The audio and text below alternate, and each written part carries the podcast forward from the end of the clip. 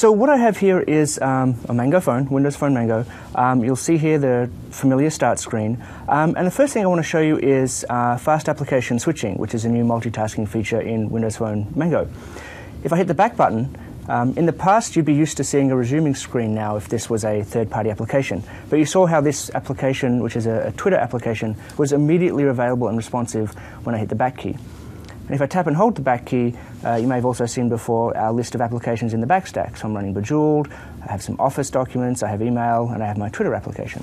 So that is fast application switching, which is one of the new features in Windows Phone Mango.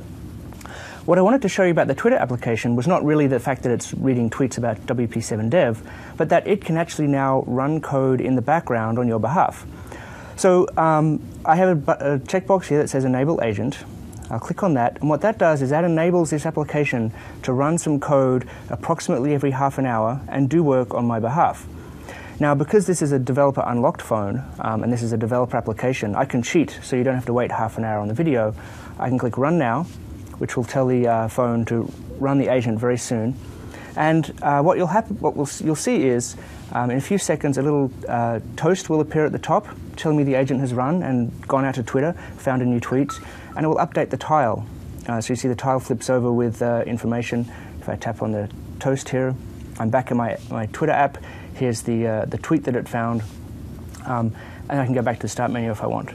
Uh, and so that's a very quick example of um, multitasking Windows Phone Mango um, of an application being able to run code in the background on your behalf, do things like update tiles, update toasts to keep you up to date with all the information that you care about. Welcome to the Knowledge Chamber. I'm your host, Robert Hess.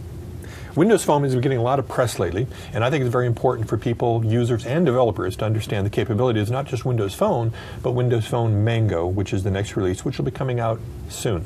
Here to discuss with us Windows Phone Mango and some of the capabilities that developers should be paying attention to and how that empowers users to better control their phone is Peter Torr from the Windows Phone Application Platform team. Thanks for joining us, Peter. Thanks for having me. Now, the demo we just saw was uh, basically highlighting multitasking and application notification and such. Um, if multitasking is so important, why did it take so long?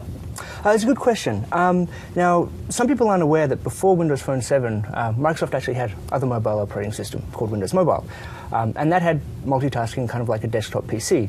Um, but we see a lot of issues with kind of free for all multitasking. Um, battery life tends to suffer, the user experience tends to suffer, and overall it, it causes more problems than it solves. And so when we shipped Windows Phone 7, um, we didn't have the, the confidence that we had the system to the point where we could let developers run code in the background without affecting the battery life or without affecting the user experience.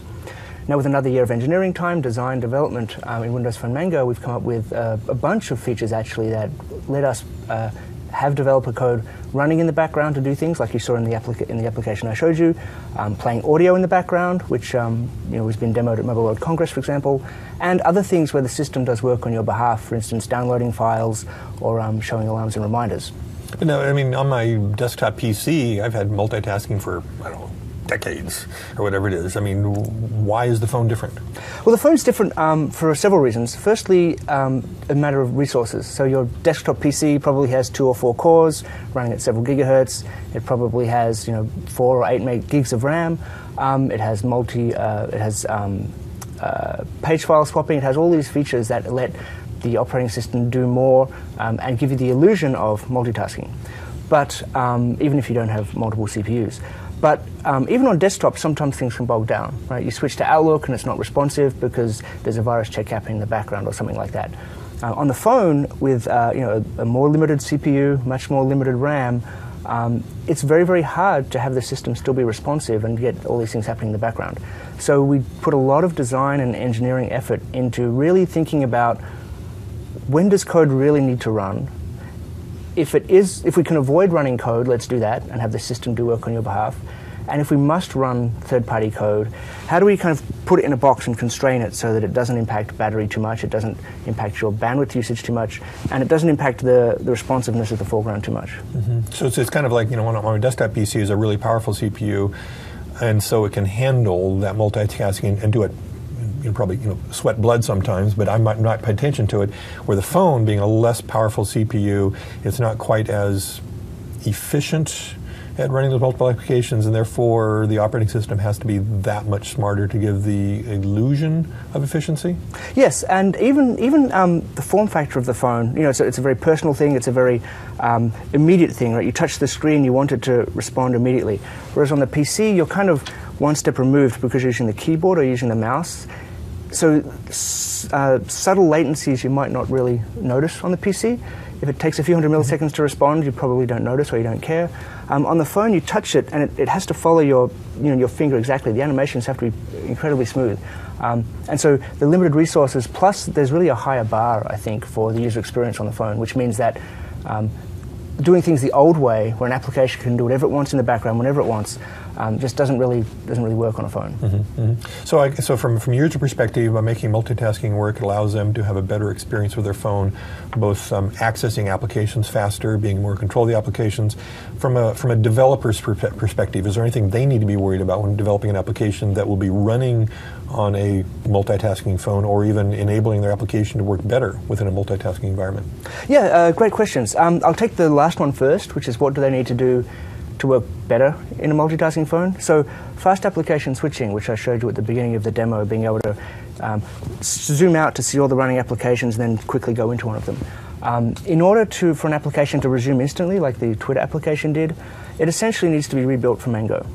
Um, developers might find they have some bugs in their app when they do that, but there's not a ton of work you need to do. Right? Just take your Windows Phone 7 application, recompile it from Mango, test to make sure it works, resubmit it, and you will now be able to resume um, instantly from the from the backstack. And that's because that's because from from a compiler's perspective and an API perspective, we're adding a couple more. Uh, calls in there that, that, support that, or what? Um, yes, at the framework level, we did some work to ensure that our frameworks um, suspend and resume correctly. But the the good news is that when we shipped Windows Phone 7, we knew this was coming. We knew we wanted to do this. And so the life cycle of applications, how they get launched and paused and resumed and reactivated, that was built in from Windows Phone 7 to enable this to happen. Um, and the, the basic difference between Windows Phone 7 and Windows Phone Mango is that in Windows Phone 7, when an application goes into the background, we tell it you've gone to the background, and then we terminate the process to save battery and memory and so on. And then if you switch back to the application, we create a new process for it, tell the application it's been activated, and then bring it to the foreground.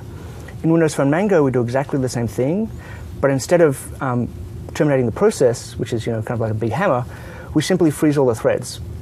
So it can't use CPU and it can't use battery and it can't use uh, bandwidth.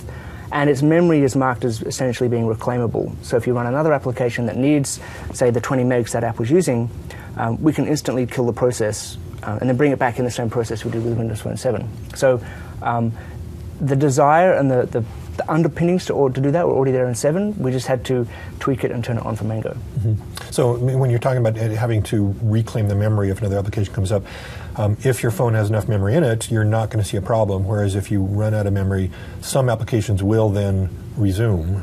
Um, yes. And you'll see them do the resume process, but that's only because you had too many applications running to begin with. Yeah, so um, we'll, sh- we'll keep up to five running in the backstack. Excuse me. Um, and we if we need memory, we terminate the the least recently used one first. So if you run, you know, A, B, C, D, and then E needs memory, we'll kill A. Mm-hmm. So that if you switch back, you know, typically on the PC, people use Alt Tab. You switch back and forth between one or two or three applications. Um, you don't tend to go back to the one you were using, you know, five applications ago. Mm-hmm. So that's that's the algorithm we use. Um, now, the first part of your question around how do developers work with actual multitasking, so actually running code in the background, um, that's a good question. Uh, the, the agent code, the code that my Twitter app used to show that toast and update the tile, um, doesn't run in the same kind of environment as the, as the foreground application. So it's still running managed code, it's still Silverlight, it's still .NET code written in C Sharp, but it doesn't have a user interface. So you know, there's no, there's no pages, there's no navigation, there's no XAML. Um, it has a very constrained amount of memory, so it runs on six megabytes of memory. Um, and it has a constrained um, execution time of about 25 seconds and um, constrained percentage of CPU. So it can't run at 100% CPU for 25 seconds. And so when you're developing an application that uses a background agent, you need to be very cognizant of the amount of memory that you're using and the amount of CPU work that you're doing. And as an example, um, the Twitter the Twitter agent um, does a bunch of things. You know, it pings Twitter, gets the gets the tweets, parses them using LINQ, downloads background images, composes the tile images together, writes them out, etc. And it does that in about four megs of memory, about half of which is the .NET framework. So it uses about two megabytes to do that, and it runs in about one second. So you've got 25 seconds, you've got six megabytes, you can do a bunch of different things. Um, but you know, we don't want people to be doing you know incredibly intense computation because we want that great battery life, we want that great user experience. Mm-hmm. Now, you mentioned these applications were written, written with the .NET Framework and Silverlight. Um, is XNA still also a capability for that? No, um, XNA is not available as a background agent because XNA is primarily about um, you know, 3D games. It's about having a game loop, doing 3D graphics, doing sound effects, etc. Mm-hmm. And um, the background agents you know, don't have any UI, so 3D graphics don't make sense. And we don't want them making noise because that would be um, disruptive to the user. Now, if you want to play music, say a streaming media solution, we can do that. There's a, a, different kind of agent that has more memory and it runs for longer that can stream music from the internet or stream music from your phone um, to play media, but random sound effects aren't allowed. Mm-hmm. Okay. Um, and now, is this worker thread, is it part of the main application or is it a separate application that the main application is communicating with? And if so, um, how does that affect the structured storage that the application is using for storing its um, application data in? Oh, sure. Um, so they're considered the same application from the operating system's point of view. Um, I mentioned earlier that they're different processes. So there's the, the UI process, which has the foreground application and the XAML and all that kind of stuff. And then there's the background process, which hosts the agent code. So the separate operating system processes, you know, separate memory spaces, etc. But from the application's point, from the operating system's point of view, they're the same application, which means they have the same application identity. They're published to the marketplace as one unit. They're downloaded as one unit. They're managed as one unit, um, and that means that they share the same isolated storage. And so, uh, in the Twitter example. Um, the, the, the, tweet term it was searching for, which was WP7dev, was written into isolated storage by the foreground. And then when the agent wakes up, it reads that value out and says, okay, I need to go search for WP7dev. Mm. And so um, they do share context that way. Okay. okay. How much how much granularity of control does the developer have over some of these background processing and the user have over top? Because I guess it's important for both of them to have some level of control. Yeah. So uh, that kind of depends on the on the agent that you're using, and if you're and also if you're not using agents at all. So um, I mentioned. Um, we try and do work on behalf of the developer if we can. So things like background transfers are handled by the system, and we manage what we download when we download. Um, remi- alarms and reminders, um, again, we manage those. You know, if you tell us to raise an alarm at 10 o'clock, we'll raise it at 10 o'clock. That's kind of all the control you need. For audio agents, the ones that play streaming music in the background, um, they essentially run all the time while the music is playing. Um, we do from time to time uh, pause their threads so they're not using too much mem- not using too much CPU. But they, from the time the user hits play to the time the user hits stop or switches to another media application, your agent is essentially running. Now, the ones I demoed, the, the generic background agents, um, they, there's two flavors of those. So we actually have a lot of flexibility in the system. The first flavor, the one I showed you, is um, what we call a periodic task.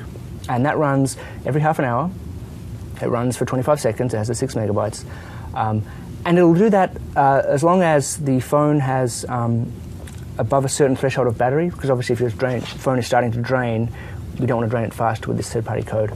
Um, and uh, the second part, the second type of uh, generic agents is what we call resource-intensive agents.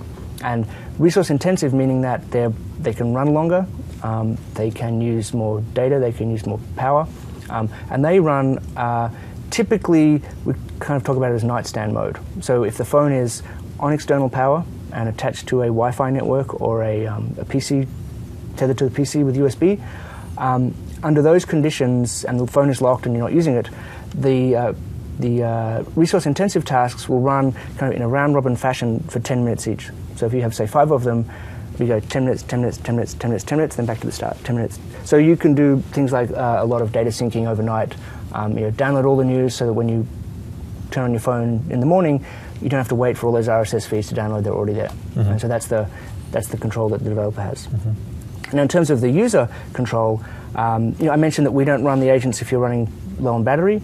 But if there were other reasons that you didn't want to run the agent, um, for example, maybe it's a location-based agent and you don't want it to know where you are, um, we have some UI that lets you control that, and I'd like to show you that in a demo. Sure, let's take a look.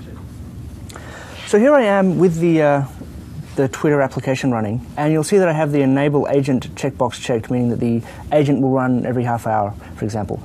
Um, and let's say the user wants to turn that off. Um, so we go to Start. If I scroll all the way down to Settings, I swipe across to Applications, and there's a new entry here called Background Tasks. And if I tap on that, uh, we'll see that um, it tells me about background tasks, and there's this tweet agent, which is the uh, agent for my Twitter app, and it says it's on. So if I tap on that, um, it tells me about agents, and there's a description here that my application provided saying that it updates the toast and the tile. And I can turn that off if I want. And now if I switch back to my application, again using fast app switching, you'll notice the checkbox disappears because now the agent isn't running. And if I try and run it again, uh, I, as a developer, I get back an error saying you can't add this agent. And so in this particular example, I'm just showing a message box saying you've probably disabled it or you know there's too many already running. Um, but if the user wants to enable, and so that shows you that an application can't force its agent on if the user doesn't want it. But if the user says, I wanted to turn it off now, but then, you know, say I'm back from my trip or I, I, my battery's full again, I want to run the agent, I can check this checkbox that says enable the app to, to turn itself on again. Now I switch back to my uh, application, tap on the button, and now the agent was successfully enabled. So, of course, I can run it again, I can go back to the start menu, and we'll see that the toast appears in a few seconds. Okay, so I mean, in that demo, we're, we're, illustrating both the developer's access to some of the stuff because you know, as a developer on a developer phone, you're able to kind of we saw earlier immediately kick off stuff.